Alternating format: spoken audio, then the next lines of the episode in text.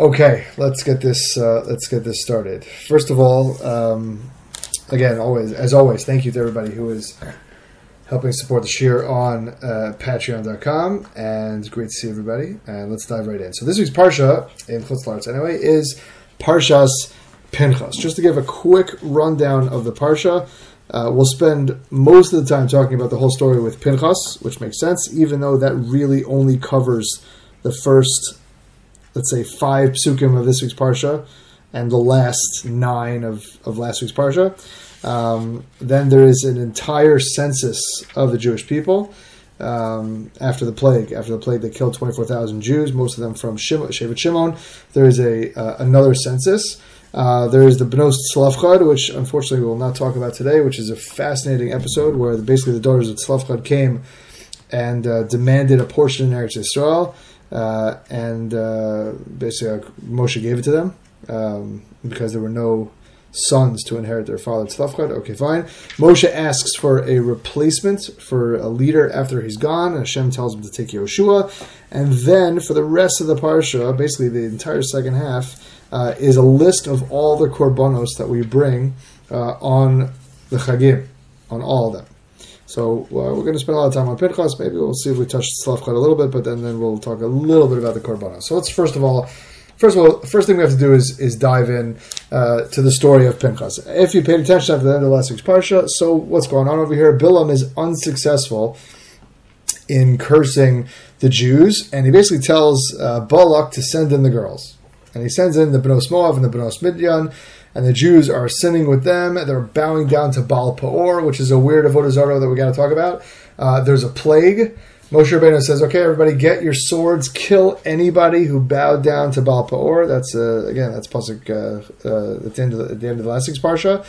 Um, and the Gemara in Sanhedrin, again, as I said before, says it was mostly Shevet Shimon. Uh, basically, what happens is Shevet Shimon gets up. Again, this is the Gemara talking, not necessarily the Psukim. The Gemara on Daf uh, Pei Beis basically they get up and they say, hey, they, get, they went to their nasi, the nasi of Shevet Shimon uh, Zimri, and it said, hey, do something, right? They're killing all the Shimon people.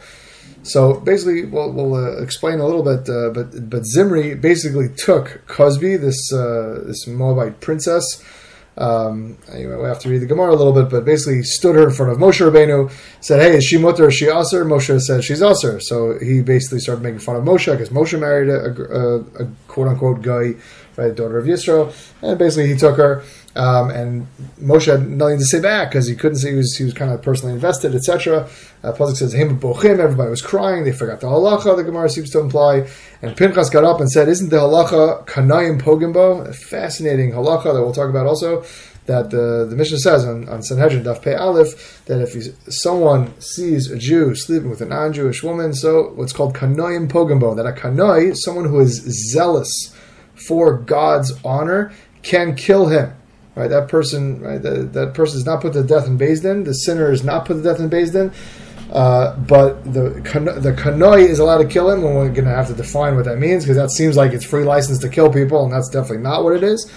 Um, but uh, that base, that's basically halacha. Pinchas remembered the halacha. Moshe said the one who remembered the halacha should go act on the halacha. Basically, Pinchas picked up uh, a spear and killed both of them.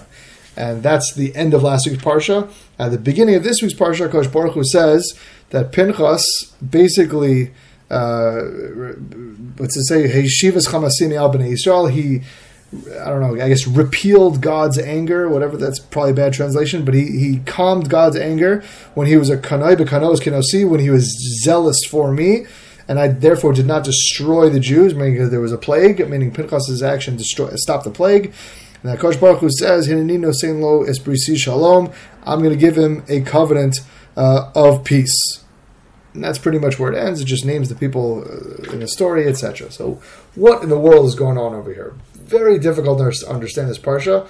Um, again, Pinchas. Let's let's not we try not to dumb it down, right? Pinchas murdered two people in cold blood. Again, if this was happening in America, the headline would be dude murders two people. That would be the headline. Uh, so let's let's just try and quantify and explain uh, based on things that we've been mentioning up until now. and try to maybe go a little deeper. First thing we, we have to mention is we'll talk about this a lot next week um, with Parshas Matos. but we've been saying it pretty much every week for the last uh, month or so. Uh, the same idea that actions themselves in a vacuum are neither good nor bad, they're simply neutral. And whether an action is either positive or negative depends on how the Torah views it and what the halacha says about it. That is the lens in which we view the world. That's the lens in which we view actions. Again, Pinchas murdered two people. Right? This is again the action of if I would ask you, is murder good or bad? You would tell me obviously you would tell me murder is bad. And you are right in 99% of cases. But that's exactly the point, that it depends. It depends on what the Torah says. Again, it depends on what the Torah says. Now, again, this is obviously a very different value system and justice system that we're used to, let's say in the Western world. Uh, but that, again, that's a discussion for another time. But we have to sometimes adjust our worldview when we're learning through the halachos, and we see this in the Torah. God, the pasuk is very clear. Like Pinchas did an amazing thing, and God praised him for it, gave him a covenant of long life. Many midrashim say that Pinchas is Eliyahu Hanavi. He got he lives forever. Like this is very clear that what Pinchas did was great. Now he murdered a couple of people. So that's again, that's what we're trying to, to explain. That we have to adjust our sensitivities and say, what does the Torah say about every single action, no matter what our knee jerk reaction might be. That's A. B. What is the halacha in this case? Again, we mentioned that the Mishnah says in, in, in Sanhedrin, if someone is sleeping with a non-Jewish woman, that a zealot, someone who is zealous for a Baruch Hu, his honor is allowed to kill him. Right? There is no punishment in Din necessarily. Now, the Gemara goes on and on and on about how terrible this Avera is, but there is no punishment that the Jews would give him, let's say, in a formal Din, like if they found someone, let's say, uh, for, uh, let's say, uh, cheating or etc., uh, or let's say any one of the other arayos just to illustrate what it means. What does it mean, Kanoim Pogim Bo, that we have a license to kill? It's very, very Hollywoodish. It's very weird. It is not Hollywood. That is not what we're talking about over here. We're talking about someone who 100% has uh, a Kosh Baruch Hu's honor in mind. 100%. If it's 99% God's honor and 1%, ah, I'm going to get to kill somebody, then he is a murderer and he is put to death. That's the Gemara says very clearly. Now, just to illustrate, there are the, Pinchas is not the first person to kill someone in the Chumash based on immoral activities. If any of you guys can think about, it, I'm not sure. Think about it for a second. Back in Sefer Bereshis, there are a couple of people right who killed, not more than one person. They killed a bunch of people for immorality. Anybody remember? Any ideas? It's okay if you don't. It's fine. Shimon and Levi. Shimon and Levi killed the entire city of Shechem, right? If you remember, Dinah, Yaakov's daughter, was raped by Shechem. His father Hamor, who was the, the mayor or the king or whatever you want to call it of the city of Shechem, came to Yaakov and said, "Hey, let's let's marry each other. Let's uh, you know let's have let's become one nation. My son Shechem wants to marry your daughter Dinah." And basically, Shimon and Levi said, "No problem." They, they tricked them. They said, "No problem. Everybody get a bris milah and we can intermarry." And on the third day, they came and they killed everybody. So the Netziv points out, the Netziv uh, uh, of uh, Tzvi Berlin, yeah, lived in Prague about the eight, in the middle 1800s. He says, what's the difference between Pinchas and Shimon and Levi? Right, Shimon and Levi at the end of Sefer uh, Bereshis, Yaakov curses their anger and the fact that they killed the whole city. Right? On the other hand, Pinchas is praised and given a bris shalom, etc. Says in the Tziv in Meshiv Davar, what's the difference? So he says that because Pinchas was 100% for Kosh Baruch Hu. And Shimon and Levi, let's just, again, we're talking about tremendous tzaddikim, so we can't understand exactly the level, but let's say Shimon and Levi were 99% for Kosh Baruch Hu, and let's say 1% for themselves. So what is the difference between Shimon and Levi and, uh, and, and, and Pinchas? So I thought, I think the difference is in, you can tell how many people they killed. Meaning Pinchas killed the person doing the Avera, and that was it. Shimon and Levi killed the whole city. Right, and I think this is what Rashi says. Rashi says he points out when Yaakov curses their anger, right? He put, the pasuk says ki hargu ish. In their anger, they killed a man. Rashi says it doesn't mean a man; it means a bunch of people. It means Chamor and the, the people in Shechem. But Rashi doesn't mention Shechem himself. Right? It seems impl- uh, the implication is that Shechem should have been killed because he raped Dinah. But when Shimon Levi killed extra people, that kind of showed that their kanoi ish, their kanos, their their zealousness went a little bit too far. Now, again, uh, we're talking about tremendous tzaddikim, and obviously they had their reasons. They we're not just talking about people who acted impulsively and just like you know whatever. But that's exactly the point over here. That we just have to explain what the halacha is. This is someone who is one hundred. This is not anybody on this Zoom. Right, has no license to kill. Okay, no, probably nobody alive today is able to fulfill this halacha. This is only for someone who would be one hundred percent uh, concerned with Akash Baruch uh, honor. That's that's a just to illustrate and explain exactly what uh, it, it, I guess that's B. But just to illustrate what the, what the halacha is and what, what happened over here. Um, number C, I guess, on this topic is something that we should just mention very quickly in passing, and that is that how severe the Torah views the isser of illicit and immoral relationships. Uh, we live in a culture, unfortunately, uh, all of us, right? Israel, Canada, America, England, etc., where immorality and infidelity are not a big deal. Right? In a lot of the media that we consume, these things are celebrated. And again, if uh, like I said, if someone walks in on a spouse cheating and he kills them both, that guy's a criminal. Now he's not a tzaddik, obviously. I'm not saying that he, that's appropriate, but that's how it is framed, uh, or I would imagine that's how it would be framed. Uh, again, the Torah reiterates time and time again right? and especially in Parshas Acharei Mos, Parshas Kedoshim, that immorality contaminates a person, a society, a land. Right? The Torah says that Israel will spit us out if we act immorally, right? Like the Canaanim and the Mitzrayim, etc., etc. Right? The just to give, we're in the three weeks, and the Kinos and Tisha B'av talk about how married women back in the time of the Churban right, would walk into the marketplace perfumed up the wazoo, right, and stand, position themselves intentionally near young unmarried men. Right? Elie Wiesel writes in Night. I don't know if you ever read, read Night, but it's terrifying, and I try to read it every Tisha B'av. Um, it's like 110 pages. Uh, he one of the things that he writes is that when he got put into a cattle car, that the young young people, the young couples, would just lose themselves and started sleeping with each other in the cattle car. Again, I, don't know anything about this, but this is what he writes.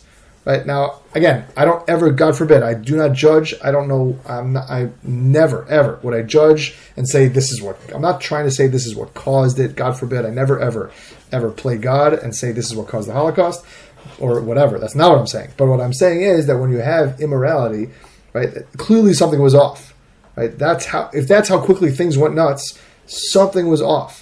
Right. Whenever there's immorality, when there's a societal breakdown, so Rahman then then judgment is not far behind. I don't want to spend too much time on this, but again, it just needs to be reiterated that that's what was going on. This was the Avera, right? Akash Baruch sent the plague, killed 24,000 people. What was going on? They were sleeping with non-Jewish women and worshiping Avodah Zarah, right? When, whenever there's prom- promiscuity, uh, there is disaster that comes on the heels of it. Um, and again, I just wanted to mention because unfortunately, promiscuity is, is rewarded, and you know, infidelity is praised and celebrated, uh, you know, throughout. So we just need a constant reminder of, of where the Torah stands on this stuff. Okay, that's just one more thing about Pinchas. We'll, we'll talk about it a little bit more. But but uh, what is this brisi shalom? What is the bris that Akash Baruch Hu gave him? So there are a lot of interpretations. One of them, again from the Netziv, I think Bnei Yissachar writes this as well. That fascinating insight from the Netziv. He says that Pinchas was not by nature a zealous person. He was not the guy, right? Everybody has that friend who goes around and and like says like, "Oh, you're not doing this or you're not doing this." Right? Everybody can think of someone who is overly zealous and overly religious. Says that Netziv Pinchas was not that guy. He's not going around yelling, "Oh, you want you keeping this mitzvah, this halacha, etc." And which made what he did even greater because he had to rise against his own personality. Right? He was not murderous by nature. Uh, right, Chaim Shmulevitz writes that's why the Torah says, right? The Torah talks about. At the beginning of this week's parsha, it says Pinchas ben Elazar ben Aaron Cohen. It traces him back to Aaron. Why? What's the point? We know who he is. We've had him before in the Chumash. Not the first time we've met him. So Rav Chaim Shmulevitz says because he was exactly just like his grandfather. Aaron was an Ohev Shalom Verodev Shalom. He loved peace. Always went after people, trying to make machlokas disappear. So that's what Pinchas was as well. So that's how you know he was 100% kanai for HaKadosh Baruch Hu. He wasn't acting on selfish nature or natural instincts. So why did Hashem give him a bris shalom? It says in the Tziv a fascinating insight into psychology, which is crucial for us. And it says when a person does a serious act, so that causes their nature to change. That gives them a little bit of hardness. Right? Like you see on the movies or like any TV show or whatever, right? Any anytime like somebody gets initiated into like I don't know a gang or like somebody some some sort of sort of criminal under you know criminal criminal thingamabob. So the first time he kills somebody, it's like nuts. Second time, not so much, and by the third time, it's really not, no big deal. Right, so that's this act of murder would have caused a change in Pinchas's nature, even though theoretically, right, it was the right thing to do it still would have given him an azus, like a, a brazenness or a callousness, right, that wasn't there. So to counteract that, Akash Baruch Hu had to give him a bris of shalom. He had to give him an injection of shalom, peacefulness that would help him, right, become calm and peaceful, so he wouldn't fall into that trap again. And Tziv pointed out that it's a similar thing by something called the Ir Hanidachas. When you have an Ir Hanidachas, the halacha is that if a majority of a city is worshipping Avodah Zarah, so you go in and you wipe out that city. So the Pasuk says, that people who do that will get extra rachamim, will get extra peace. And that's the same idea. That Kosh Baruch Hu had to give these people who are commanded to commit murder, which is not what they would regularly do. Right, but Kosh Baruch Hu would give them this extra injection of shalom. It's a fascinating insight into the power of actions, right, to change us right? The first time we do something, right, might not be such a big deal, right? Even though what we're doing is a little bit out there, right? The first drink, the first smoke, the first cheating on a test, whatever it is. So it's not so comfortable, but that plants within us, right, a little bit of a seed and affects our characteristics, our personality. Now you're a little more bold, a little bit more brazen, right? And and maybe the second time won't be such a big deal, right? So it's crucial to remember that right? And, and not even get to that first step, right? Avo- avoid, what do they say? Avoid the gateway drugs, right? That's exactly the point. The opposite is true as well, not to be so negative, right? the First time you do a chesed that you're uncomfortable doing, right? Let's say, I don't know, uh, people are uncomfortable going, in, going to an old age home. So for that, for that person, it's the first time you do it, it's awkward, it's uncomfortable, but it builds within you a sensitivity and, and hopefully at the end of it you'll be like oh that was really worth something. Second time you go back not so bad. Third time you're already looking forward to it. Right? So this natural inclination that we have that our actions impact our, our, our psyche so use that to your advantage. Right? go out and do mitzvahs that are a little uncomfortable right? Maybe, maybe, maybe it's not a bad thing, right? Go out on the edge a little bit, do extra mitzvahs that you maybe would not do necessarily, right? Your characteristics will change. Uh, me personally, for whatever reason, I'm not sure why, I was always uncomfortable around kids with special needs. I never did HASC or uh, Shalva or any of that type of stuff. I just, I don't know, whatever. And to this day, I regret it because I, am not uncomfortable around them. They're obviously beautiful people, but like to this day, I regret it because people who do that right build within themselves such a tremendous chesed and, and a relationship that the, the, way they're able to relate to people. So make sure you stay away from that first misstep.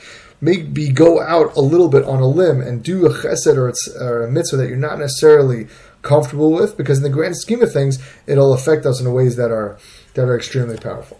Okay, let's move on to this Avodah Zarah thing. This Baal Peor. It's it's pretty well known only because it's so ridiculous.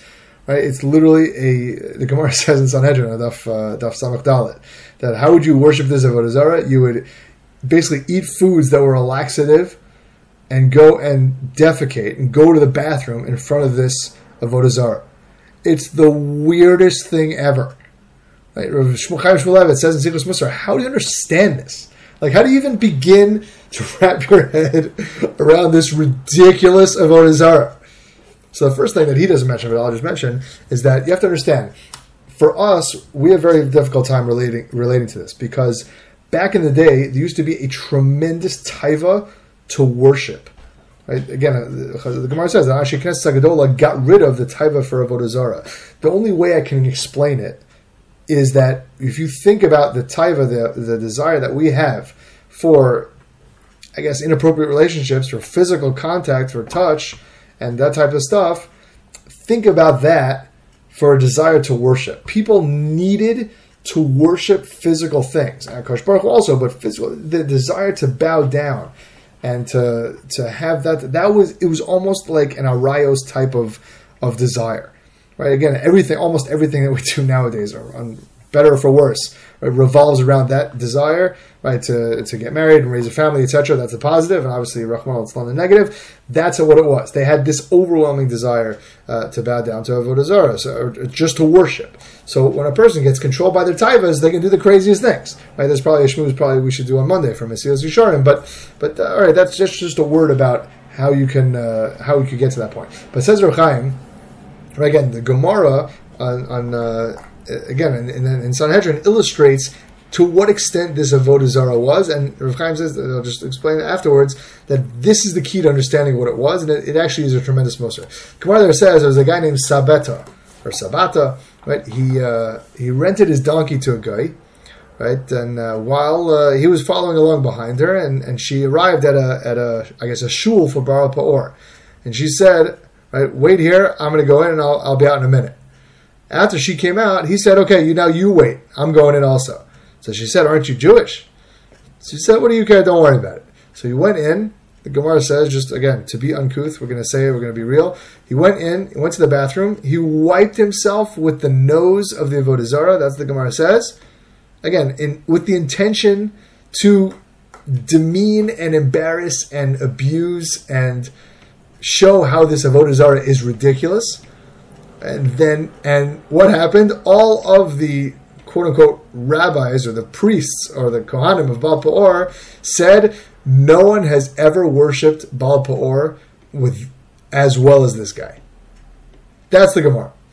Says Rav Chaim, what, what the is going on over here? Rav Chaim Shmulevitz says the essence of Baal Peor is that nothing is sacred. Is that there are no boundaries, there are no gedarim, nothing is treated with respect. Even the avodah zara is abused. That's the hashkafa of this avodah zara. That you can even go to the bathroom on it. You're going to treat it like such a low thing. That's the point. Nothing is sacred. Right? Nothing is sacred. And he says that even though Knesset got rid of the type of avodah zara, this meter remains where nothing is off limits and you can just let loose without rules or boundaries, not treating anything with seriousness or honor or kavod or respect. That's that's what the Avodah Zara is, right? And this is why it very makes a lot of sense. Why it was tied to Arayos, why it was tied to sleeping with Benos Moav, because it doesn't. When it starts with with Arayos that tied together, there are no boundaries, there are no rules, right? When you when you are just let a per, you just let loose? And you a person abandons his marital status, etc. Nothing is sacred, nothing is off limits. So you just go in and let yourself do whatever. This is crucial because we, again myself included, grew up in a culture which defines the word freedom very differently than the religion that we grew up in. Right? Freedom, as defined by Western Western society, says this is this again. This is um, just thinking. This is, seems to be like a rant on Western culture. That's not what I meant at all. Right? I feel like I've mentioned that like four or five times today, but okay, it just happens like that. But um, Western culture defines freedom as the ability to do whatever you want. That's how they define it, right? Freedom means I want to be able to free to choose whatever I want. Judaism does not view freedom like that. Judaism says, and this is, I don't want to spend too much time on this, but Judaism said, if you remember by Pesach, we talked about that.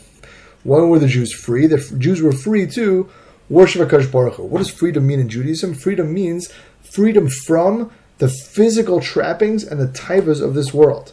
That you free yourself from the habits and the obsessions that your physical self has by the result by the fact that you are physical you by definition are bound to the physical world and you have certain desires and needs that may or may not go against the Torah value to be free of that to be able to worship Hakadosh Baruch Hu, to be free of your physical self. So that's very different. I mean America's and, and the Western view of freedom is being free to do whatever you want. No limits. Nothing is serious. Nothing is sacred. Right? no boundaries whatsoever. That's the ultimate goal Yiddishkeit is not happy with that, right? That was the attitude of the Baal um, and that's what, uh, obviously we have to avoid. Okay, let's move on a little bit uh, to keep on going down with the parsha because we could talk all day about uh, Pinchas, uh, etc. Uh, but the next part of the parsha basically is this entire census of Am Yisrael. And again, it's a lot of numbers, and it's really boring if you're in shul. I don't mean to say that, but it's really boring if you're in shul. So, but, but if you look at the numbers and you pay attention, it's fascinating the list at the end of Sefer Bereshis, I like to point this out, is that uh, the end of Sefer Bereshis, right? There's a list of Yaakov's children. Anybody know who, which Shevet had the most kids? It's okay if you don't. It's fine. Uh, Binyamin. Binyamin had ten. Binyamin had 10 kids. Anybody know the Shevet had the least kids? It's okay if you don't. Uh, Dun. Dun had one kid. Uh, his name was Hushim, and, and, he was blind. So if you look at that, you'd be like, well, right, who got the better lot? Binyamin, Baruch Hashem, plus 10 kids, huge family. If you look at the census in this week's Parsha, so Binyamin ends up almost smack in the middle. He's seventh with the number of children. Dun was second behind Yehuda. Yehuda had the most, and Dun is second. So the uh, the Rav Melech Biderman points this out as well, and Chazal points out you just never know. Right? A person should never ever think, right? Woe is me, woe is my lot in life. Person only has Rahman never should never say only one kid. One kid is beautiful. One kid is amazing. Ten kids is also amazing, right? But you should never ever be like, oh, I wish I had this, I wish I had that. Kosh Baruch Hu's got you. Kosh Baruch Hu's going to give you what you need, right? And person should be happy with their lot. Uh, Rav Melech points this out about Shevet Levi also, but Shevet Levi was very small, right? Very the smallest of all the tribes, Pashtas. Yet he said it was a big bracha. He explains because if they would have, Meshech Chochmah writes that if the, the Shevet Levi didn't get an inheritance in Eretz Yisrael, they were set up through forty-two uh, Levite cities. If they had been more numerous, it would have been a disaster. I'm not sure. I don't understand the sociological implications really so much. But if they had been more numerous, it would have been disaster settling them in Eretz Yisrael because they didn't have a specific portion where they should settle. Okay, uh, but um, but again, but you really also see this later in the parsha because the parsha says that after the census, that Akash Baruch told Moshe, "Larav tarben nachlaso v'lamat tamit nachlaso." That I'm going to set up the portions in Eretz Yisrael based on the lottery. For the many, for the people who have a lot, they should get a lot of land, and for the people who have less, you should get less. Right? Again, everyone gets what they need. Right? People who are smaller shouldn't look at people who have more and think, "Oh, I wish I had this." You're getting exactly what you need in life. Right? That's why Kosh Baruch Hu can tell us, right? Lo sachmo, don't be jealous of other people. Right? Everybody asks, how could a Kosh Lo sachmo, being jealous is an emotion. How could Hashem be like, don't be jealous? How am I supposed to control that? Right? So the answer is that as I'll explain, is that it's because who is jealous? It's someone who doesn't realizes that a Kosh Baruch Hu's got everything under control. If a person understands that has emunah, bitachon, that Hashem has got you taken care of, and Gam zu l'tova and your lot is what you're supposed to get in life, there's no lo sachmod. Right? Why would you be jealous of the guy next door? You're living your life. Kosh Baruch has got you. He's living his life. It has nothing to do with anything. Right? Lo sachmod is, is a result of a person not having uh, emunah bitachon and realizing that everything is a kol. So that's something that uh, Rav Melech explains. Uh, you see from this parsha, and he says you see it from the three weeks as well. Right? Again, the three weeks, right? Obviously, the destruction of Beis Hamikdash, terrible tragedy, definitely true. But the Medrash says in Eicha that you know, Akash Baruch Hu, instead of destroying the Jews for all their sins, took his anger out on sticks and stones, which is the building. And that's uh, and that's a tremendous chesed. Uh, unbelievable. Rav Melech quotes the Toldos Yitzchak, uh, Rav Yitzchak from a city called Neshchiz in Ukraine. Okay, uh, he says an unbelievable shot. He says we think the three weeks are a time of tremendous tragedy and distance from Akash Baruch Hu. And in a certain sense, it very much is. But the Toldos Yitzchak says it's also the opposite. Because the time of great love and mercy from Akash Baruch Hu. Because what happened? Hashem got angry at us. We were deserving of destruction. But what did he do? Hashem didn't destroy us. And instead, destroyed the Beis Hamikdash. So there's also a great love from Akash Baruch Hu at this time. Hashem is always taking care of us. Right? Even if things seem lousy, Hashem is always taking care of us. We don't have to worry about that.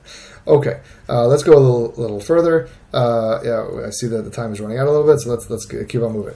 Moshe chooses. Well, Moshe. Moshe asks the Hakadosh Baruch Hu to appoint a new leader, and he said, and and Hashem tells him, okay, pick Yoshua. So two things I want to uh, just call and uh, call out over here. Moshe says, first of all, when Moshe is addressing Hashem, he calls Hashem Elokei Haruchos Lachol Basar, the God of the Ruach, the Spirit for all flesh. And it says, Hashem, who is the God of the spirits of all flesh, please choose a leader who will res- who will take over after me. And then you, when Hashem says, okay, no problem, pick Yoshua, Ish Asher Ruach Bo. He is a man of spirit. He is a man of who understands spirits or, or the insides of people. What in the world is going over here? So, so Rabbi Chaim Shmulevitz points out that Yeshua was not the greatest person necessarily, right? He was the fifth on the list of the Meraglim. So, what was his uniqueness that got him chosen as the, as the next ruler. So again, I'm not going to quote Rashi here because we're short on time, but basically Rashi explains someone who can be so well with everyone, someone who can understand and speak with and deal with every different type of person in Am Yisrael. Right, and uh, he explains that and also he can go against all of the nature, all of the spirits, all of the natural inclinations of other people. Says Rav Chaim Shmulevitz, this is how a parent needs to deal with their children. And this is how a leader needed to deal with Am Yisrael. Moshe had complained earlier in, in Sefer Bamidbar after the Jews complained about Man that uh, what what Hashem, what do you want from me? Moshe says, I, did I give birth to these people? Do I need to raise them? And again, you see that Moshe treated his status as leader as if he was a parent. It says Rav Chaim that this is what a parent has to do, right, to raise their kids. First of all, chanoch lanar al pidarko, right? Again, you guys are going to be parents soon, believe it or not. So definitely important to hear, uh, even though it may not be relative for you right now. A parent has to chanoch lanar al pidarko, figure out the different spirit, the different ruach, the different nature of each kid, and raise them according to what they need. Right, and also she he has to also be able. He and she also have to be able to go against what their kid wants. A leader and a parent have to go against what the kid wants. Sometimes a kid wants ice cream for dinner. You can't have that. Right? Uh, the child doesn't know what's best for him. Right? Uh, we've discussed before. I wanted to go to a certain high school. My parents wanted me to go to a different high school, and I would have been a very, very different person if I had gone to that different high school. right? The kids, unfortunately, have a tremendous. I don't know about nowadays, but I definitely did all, growing up, and I'd imagine it's also true nowadays. Kids have a ton of entitlement, right? And and I feel like a little bit, right? Parents maybe be a little bit less strict nowadays. I don't know. I'm a strict parent. I, I'm not trying to pat myself on the back. My kids will tell you that I'm a strict parent, and that's annoying, but sometimes the kids don't know what's best for them, right? Kids want a, wants a smartphone. Kid wants to go to a party. Kids wants to go to the vacation. This college, that letting kids make life changing decisions, kids are really dumb. Right? I was a dumb kid. Right? Kid, most of the time, they have no idea what's best for them. So parents need to, first of all, be able to know and deal with the different types of kids and how to deal with them. And they also have to be able to stand up to them and be like, "Hey, listen, this is not good for you. Right? Let me take care of you." That was the overriding characteristic of Yehoshua. That's how he got chosen as a leader, and it's a lesson for all of us because we're all the leaders of our own households uh, to a certain extent. We need to be able to have that strength and that uh, that the fortitude to be able to say yes or no. Okay, Korban Tamid. Most of the korbanos, it's a long second half of the parsha. I'm not going to go through all the korbanos. One that is listed is the Korban Tamid, brought twice a day. The Korban Tamid was brought once in the morning, once in the afternoon, without fail. One of the tragedies that we fast for on Shivas Tammuz last week is that the Tamid was stopped on Shivas Tammuz, right, during the times of the siege. What is so crucial about the Korban Tamid? There's a fascinating medrash brought by the Ein Yaakov. At the beginning, we happen not to have this medrash, but he quotes unbelievable medrash. He says that the Chachamim, the Tanaim, were arguing what is the Iker of the Torah. Right? What is, let me just find the language, what is uh, what is a pasuk that includes the entire Torah? So one, Ben Zoma said it was Shema Yisrael Hashem Elokeinu Hashem Echad. Okay, that makes sense.